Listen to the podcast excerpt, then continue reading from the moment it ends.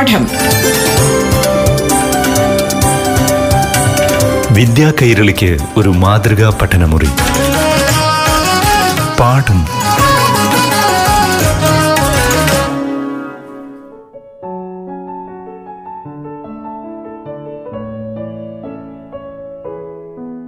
പ്രിയപ്പെട്ട കൂട്ടുകാരെ പാഠം ക്ലാസ് മുറിയിലേക്ക് എല്ലാ കൂട്ടുകാർക്കും സ്വാഗതം. ഇന്നാദ്യം അഞ്ചാം ക്ലാസ്സിലെ സാമൂഹ്യശാസ്ത്ര പാഠമാണ് അവതരിപ്പിക്കുന്നത്. ക്ലാസ് നയിക്കുന്നത് പാലക്കാട് ജില്ലയിലെ ഭീമനാട് ഗവൺമെന്റ് യു പി സ്കൂളിലെ അധ്യാപിക ശ്രീലത പി. പ്രിയപ്പെട്ട കുഞ്ഞുങ്ങളെ അഞ്ചാം ക്ലാസ്സിലെ സാമൂഹ്യശാസ്ത്രത്തിന്റെ പാഠം ക്ലാസ്സിനായി എല്ലാവരും കാത്തിരിക്കുകയാണല്ലേ? എല്ലാ കൊച്ചു കൂട്ടുകാർക്കും സ്വാഗതം. വീടുകളെല്ലാം വിദ്യാലയമായി മാറിയിരിക്കുകയാണല്ലോ.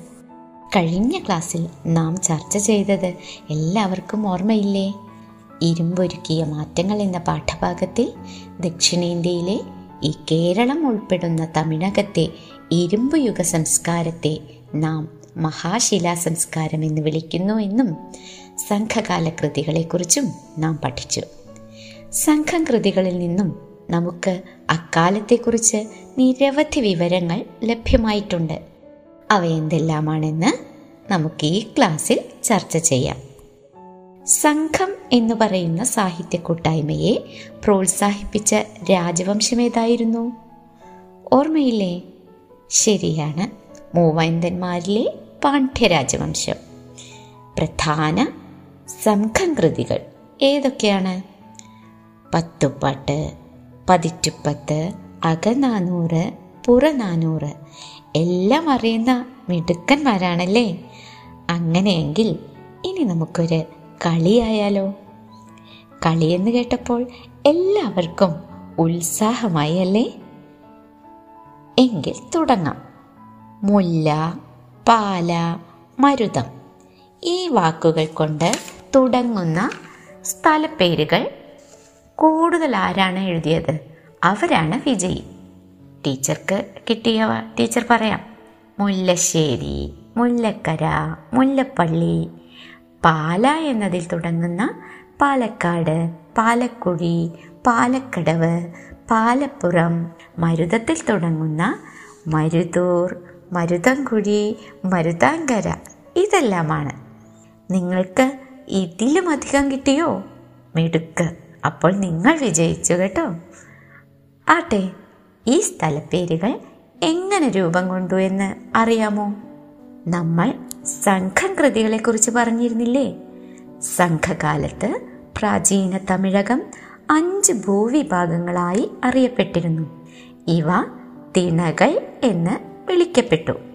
അഞ്ച് തിണകൾ ഐന്തിണ. തിണകൾക്ക് അതിന്റെതായ ഭൂമിശാസ്ത്ര പ്രത്യേകതകൾ ഉണ്ടായിരുന്നു. ഈ അഞ്ചു തിണകൾ ഏതൊക്കെയാണെന്ന് നമുക്ക് നോക്കാം. കുറിഞ്ചി മലകളും മലയോരങ്ങളും ഉൾപ്പെടുന്ന പ്രദേശമാണ് കുറിഞ്ചി. മുല്ല എന്ന പ്രദേശത്ത് കാടുകളും പുൽമേടുകളുമാണ്. ഇനി പാലയാവട്ടെ വരണ്ട പ്രദേശമാണ്. മരുതത്തിൽ വയലുകളും നെയ്തൽ തിണയിൽ തീരപ്രദേശവുമാണ്. ഈ തിണകളുമായി ബന്ധപ്പെട്ടിട്ടുണ്ടായ സ്ഥലപ്പേരുകളാണ് നാം കുറച്ചു മുമ്പ് കണ്ടെത്തിയത്. സ്ഥലപ്പേര് പട്ടികയിൽ തിണകളുമായി ബന്ധപ്പെട്ടിട്ടുണ്ടായ കൂടുതൽ പേരുകൾ കണ്ടെത്തി വിപുലപ്പെടുത്തണം കേട്ടോ. ഓരോ തിണയിലും വ്യത്യസ്ത തൊഴിലുകളാണ് ഉണ്ടായിരുന്നത്. കുറിഞ്ചി പ്രദേശത്ത് വേട്ടയ്ക്കൊപ്പം കൃഷിയും കാർഷികോപകരണങ്ങൾ നിർമ്മിക്കുകയും ചെയ്തിരുന്നു. കുരുമുളക് കുറിഞ്ചിയിൽ ധാരാളമായി കൃഷി ചെയ്തിരുന്നു. മുല്ലയിലോ മുല്ലയിൽ ചെറിയ തോതിൽ കൃഷിയും കാലി വളർത്തലുമാണ് നടന്നിരുന്നത്. പാലനിലം വരണ്ട പ്രദേശമായിരുന്നു എന്ന് പറഞ്ഞില്ലേ? ഈ പ്രദേശങ്ങളിൽ കവർച്ചയും കൊള്ളയുമായിരുന്നു ജനങ്ങളുടെ ഉപജീവന മാർഗം മരുതം നിലത്തിൽ നെല്ല് കരിമ്പ് എന്നിവ കൃഷി ചെയ്തു. ഇരുമ്പ് കൊണ്ടുള്ള കൊഴു ഘടിപ്പിച്ച കലപ്പ മരുതങ്കാർ ഉപയോഗിച്ചിരുന്നു അത്രേ തീരപ്രദേശമായ നെയ്തൽ തിണയിൽ മീൻപിടുത്തവും ഉപ്പുണ്ടാക്കലുമായിരുന്നു പ്രധാന തൊഴിലുകൾ. ഈ തിണകളൊന്നും ഒറ്റപ്പെട്ടവയായിരുന്നില്ല. പരസ്പര ബന്ധവും സൗഹൃദവും നിലനിർത്തുന്നവയായിരുന്നു ഈ തിണകൾ. സംഘകാല കൃതിയായ പുറനാനൂറിലെ വരികൾ പാഠപുസ്തകത്തിലെ തൊണ്ണൂറ്റിനാലാം പേജിൽ തന്നത് ഒന്ന് വായിച്ചു നോക്കൂ. മീൻ വിറ്റ് പകരം നേടിയ നെൽക്കൂമ്പാരം കൊണ്ട് വീടും ഉയർന്ന തോണികളും തിരിച്ചറിയാൻ പാടില്ലാതായി. അപ്രകാരം കൂട്ടിയിട്ടിരിക്കുന്ന മുളകുചാക്കുകൾ ശബ്ദായമാനമായ കരയിൽ നിന്നും വേർതിരിച്ചറിയാൻ കഴിയാതെ വിഷമിക്കും കാണുന്ന ആളുകൾ. കപ്പലുകൾ കൊണ്ടുവന്ന സ്വർണം തോണികൾ വഴി കരയിലെത്തുന്നു. മലയിൽ നിന്ന് കിട്ടുന്ന വിഭവങ്ങളും കരയിൽ നിന്ന് കിട്ടുന്ന വിഭവങ്ങളും ചേർത്ത് അർത്ഥികൾക്ക് കൊടുക്കുന്നു. എന്തെല്ലാം വിവരങ്ങളാണ് ഈ പാട്ടിൽ നിന്നും ലഭിക്കുന്നത്? പറഞ്ഞു നോക്കൂ. തിണകളിലെ ഉൽപ്പന്നങ്ങൾ കൈമാറ്റം ചെയ്തിരുന്നു. പിന്നെയോ കുരുമുളക് വ്യാപാരം വൻതോതിൽ നടന്നിരുന്നു. കുരുമുളകിന് പകരം പ്രതിഫലമായി ധാരാളം സ്വർണം ലഭിച്ചിരുന്നു. കടൽ വഴി വരുന്നവരുമായി വ്യാപാര ബന്ധങ്ങൾ ഉണ്ടായിരുന്നു. കുരുമുളകിന് പുറമേ മറ്റു സാധനങ്ങൾ തേടിയും ആവശ്യക്കാർ ഇവിടെ എത്തിയിരുന്നു. ഒരു തിണയിൽ നിന്നും ശേഖരിക്കുന്നതോ ഉൽപ്പാദിപ്പിക്കുന്നതോ ആയ വിഭവങ്ങൾ ആവശ്യക്കാർക്ക് നൽകിയിരുന്നു. സംഘകാലത്തെ സാമൂഹ്യ ജീവിതത്തിന്റെ നേർചിത്രമാണ് ഇതിൽ നിന്നും ലഭിക്കുന്നത് അല്ലേ? പ്രാചീന തമിഴകത്തിന്റെ ഇരുമ്പുയുഗ കാലത്തെ വിവരങ്ങളാണ് നാം ഇതുവരെ ചർച്ച ചെയ്തത്. വെങ്കലയുഗ കാലത്തു നിന്നും ഇരുമ്പുയുഗത്തിലെത്തി നിൽക്കുമ്പോൾ മനുഷ്യജീവിതത്തിൽ എന്തെല്ലാം മാറ്റങ്ങൾ ഉണ്ടായി? ഒന്ന് എഴുതി നോക്കൂ. കൃഷി വ്യാപിച്ചു. സ്ഥിരവാസം ആരംഭിച്ചു. കൃഷിയുടെ വളർച്ച കച്ചവടത്തിന് വഴിതെളിച്ചു. വിദൂര ദേശങ്ങളുമായി വ്യാപാരബന്ധം ആരംഭിച്ചു. വിനിമയത്തിന് നാണയങ്ങൾ ഉപയോഗിക്കാൻ തുടങ്ങി. ചായം തേച്ച ചാരനിറപ്പാത്രങ്ങൾ ഉപയോഗിച്ചു. ഗോത്രക്കൂട്ടായ്മയിൽ നിന്നും വ്യത്യസ്തമായ ഭരണരീതി നിലവിൽ വന്നു. സാമൂഹ്യ വിഭജനം നിലനിന്നിരുന്നു. കൂടാതെ യാഗങ്ങളുടെ പ്രാധാന്യം കൂടി. ഇവയെല്ലാം ഉൾപ്പെട്ടിട്ടുണ്ട് എന്ന് ഉറപ്പുവരുത്തണം കേട്ടോ? പ്രിയപ്പെട്ട കുഞ്ഞുങ്ങളെ ഇരുമ്പിന്റെ കണ്ടുപിടുത്തം മനുഷ്യജീവിതത്തിലുണ്ടാക്കിയ മാറ്റങ്ങളെക്കുറിച്ച് എല്ലാവർക്കും മനസ്സിലായി കഴിഞ്ഞിട്ടുണ്ടാകും അല്ലേ? ആര്യന്മാരെക്കുറിച്ചും സംഘകാല കൃതികളെക്കുറിച്ചും ഇനിയും പല പുസ്തകങ്ങളിൽ നിന്നും നമുക്ക് കൂടുതൽ വിവരങ്ങൾ ലഭ്യമാണ്. അവയെല്ലാം വായിച്ച് നിങ്ങൾ കണ്ടെത്തിയ വിവരങ്ങൾ കുറിച്ചു വയ്ക്കൂ. പുതിയൊരു അധ്യായവുമായി അടുത്ത ക്ലാസ്സിൽ നമുക്ക് വീണ്ടും കാണാം. എല്ലാവരും സുരക്ഷിതരായി തന്നെ ഇരിക്കൂ. നന്ദി നമസ്കാരം. പാഠം. വിദ്യാ കൈരളിക്ക് ഒരു മാതൃകാ പഠനമുറി. പാഠം.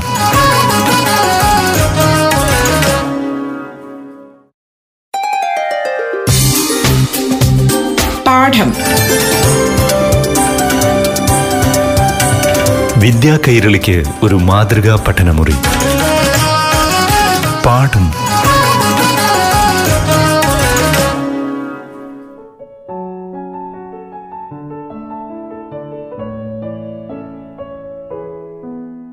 പ്രിയപ്പെട്ട കൂട്ടുകാരെ ഇനി ആറാം ക്ലാസ്സിലെ സാമൂഹ്യശാസ്ത്ര പാഠത്തിലേക്ക് കടക്കാം. അറിവുകൾ പങ്കുവയ്ക്കാനായി എത്തുന്നത് Palakkad Bhimanad government U P എസിലെ അധ്യാപിക ശ്രീലത പി. പ്രിയപ്പെട്ട കൂട്ടുകാരെ വിദ്യാലയങ്ങളിൽ നിന്നും വീണ്ടും വീടുകളിലേക്ക് ക്ലാസ് മുറികൾ മാറിയിരിക്കുകയാണല്ലോ. ഏവരും ക്ലാസ്സുകൾ കേൾക്കാനും പഠിക്കാനും റെഡിയായി ഇരിക്കുകയാവും അല്ലേ? ആറാം ക്ലാസ്സിലെ സാമൂഹ്യശാസ്ത്രം പാഠം ക്ലാസ്സിലേക്ക് ഏവർക്കും ഹൃദയം നിറഞ്ഞ സ്വാഗതം. മധ്യകാല ഇന്ത്യ കഴിഞ്ഞ് എട്ടാം യൂണിറ്റായ മധ്യകാല ലോക ചരിത്രത്തിലേക്കുള്ള സഞ്ചാരത്തിലാണല്ലോ നമ്മൾ. കഴിഞ്ഞ ക്ലാസ്സിൽ മധ്യകാലഘട്ടത്തിൽ യൂറോപ്പിലെ സമൂഹം വിവിധ തട്ടുകളായി വിഭജിക്കപ്പെട്ടിരുന്നു എന്നും ഫ്യൂഡൽ സാമൂഹിക ഘടനയെക്കുറിച്ചും നാം പഠിച്ചു. രാജാവ് പ്രഭുക്കന്മാർ ഇടപ്രഭുക്കന്മാർ കർഷകർ എന്നിങ്ങനെയുള്ള സമൂഹത്തിലെ വിവിധ വിഭാഗങ്ങളിൽ കർഷകർ ദുരിതപൂർണമായ ജീവിതമാണ് നയിച്ചിരുന്നത് എന്നും നമ്മൾ മനസ്സിലാക്കി. പ്രഭുക്കന്മാരുടെ കൈവശമുണ്ടായിരുന്ന മാനറുകൾ എന്ന വിശാലമായ ഭൂപ്രദേശങ്ങളെക്കുറിച്ചും നമ്മൾ മനസ്സിലാക്കി. ഇനി ഈ ക്ലാസ്സിൽ മധ്യകാലഘട്ടത്തിൽ ഉയർന്നു വന്ന നഗരങ്ങളെക്കുറിച്ചും വിജ്ഞാനത്തിലും കലയിലുമുണ്ടായ പുരോഗതിയെക്കുറിച്ചും ചർച്ച ചെയ്യാം. ഫ്യൂഡലിസം നിലനിന്ന മധ്യകാലഘട്ടത്തിന്റെ തുടക്കത്തിൽ കച്ചവടത്തിന് വലിയ പ്രാധാന്യം ഇല്ലായിരുന്നു.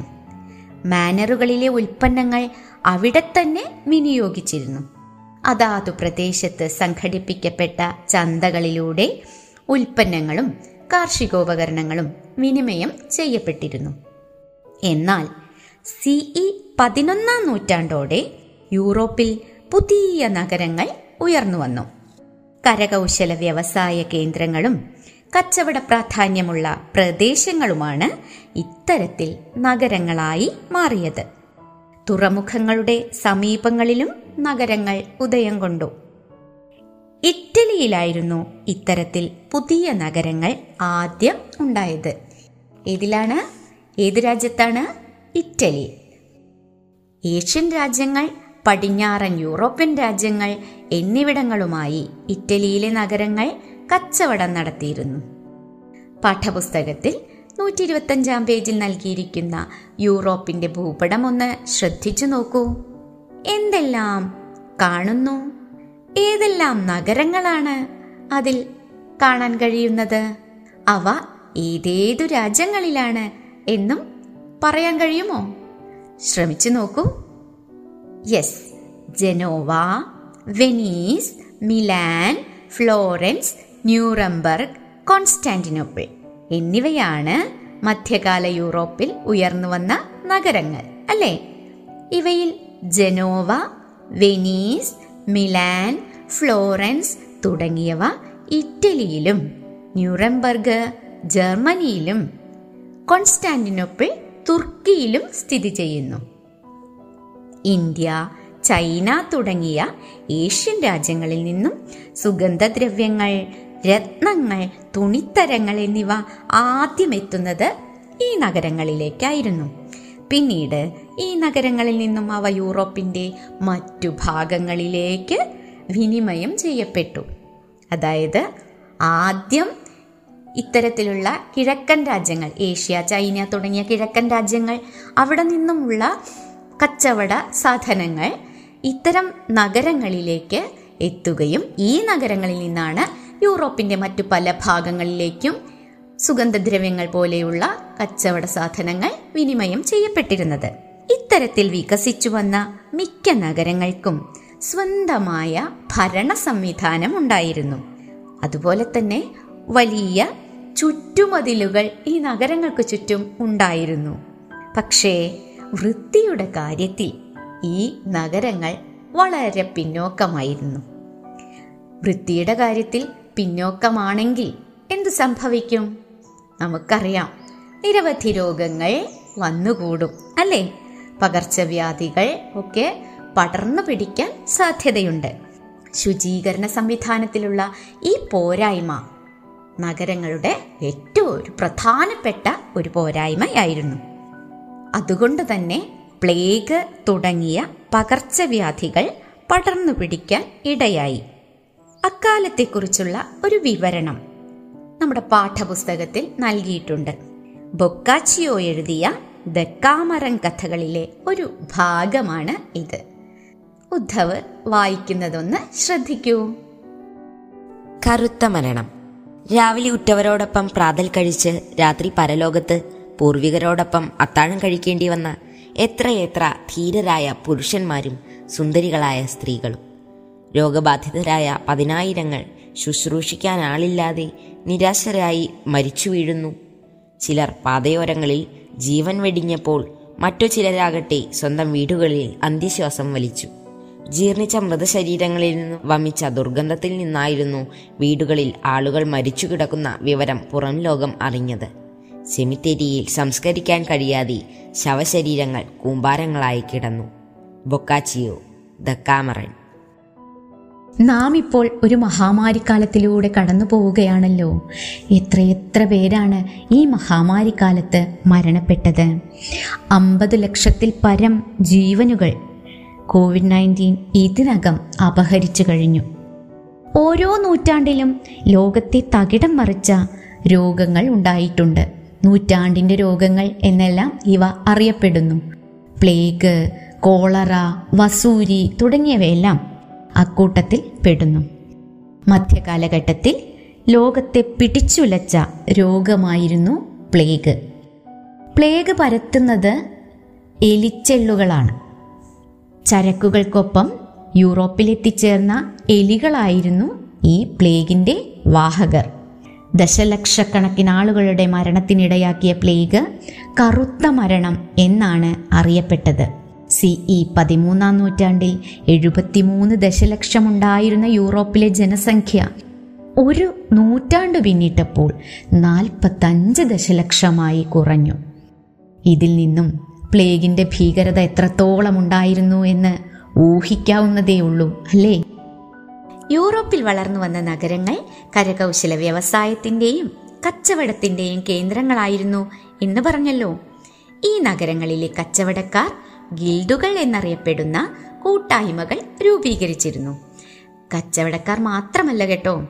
ഇരുമ്പു പണിക്കാർ സ്വർണപ്പണിക്കാർ തുകൽപ്പണിക്കാർ മരപ്പണിക്കാർ എന്നിവരും ഗിൽഡുകൾ രൂപീകരിച്ചു. ഉൽപ്പന്നങ്ങളുടെ വില നിശ്ചയിക്കുന്നതും ഗുണനിലവാരം നിശ്ചയിക്കുന്നതും തൊഴിലാളികളുടെ ജോലി സമയം നിശ്ചയിക്കുന്നതുമെല്ലാം ഈ ഗിൽഡുകളായിരുന്നു. അപ്പോൾ എന്താണ് ഗിൽഡുകൾ? ഒരേ വിഭാഗം തൊഴിലെടുക്കുന്നവരുടെ കൂട്ടായ്മകൾ. ഏതെല്ലാം ഗിൽഡുകൾ ഉണ്ടായിരുന്നു?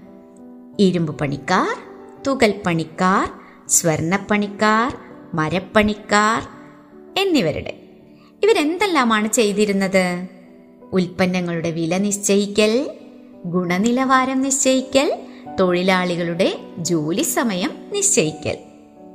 പ്രിയപ്പെട്ട കുട്ടികളെ മധ്യകാല യൂറോപ്പിൽ നഗരങ്ങൾ ഉയർന്നു വന്ന സാഹചര്യം പ്രധാനപ്പെട്ട നഗരങ്ങൾ അവ ഏതേതു രാജ്യങ്ങളിലാണ് ഉദയം കൊണ്ടത്? അക്കാലത്ത് പടർന്നു പിടിച്ച കറുത്ത മരണം എന്നറിയപ്പെടുന്ന പ്ലേഗ് ഗിൽഡുകൾ എന്നിവയെക്കുറിച്ചെല്ലാം നാം മനസ്സിലാക്കി. മധ്യകാലഘട്ടത്തിൽ യൂറോപ്പിൽ ഉയർന്നു വന്ന നഗരങ്ങളെക്കുറിച്ചും അവയുടെ സവിശേഷതകളെക്കുറിച്ചും ഒരു കുറിപ്പ് തയ്യാറാക്കി നോക്കൂ. നാം ഇപ്പോൾ പഠിച്ച ഓരോ പോയിന്റും അതിൽ ഉൾപ്പെടുത്താൻ ശ്രദ്ധിക്കണം.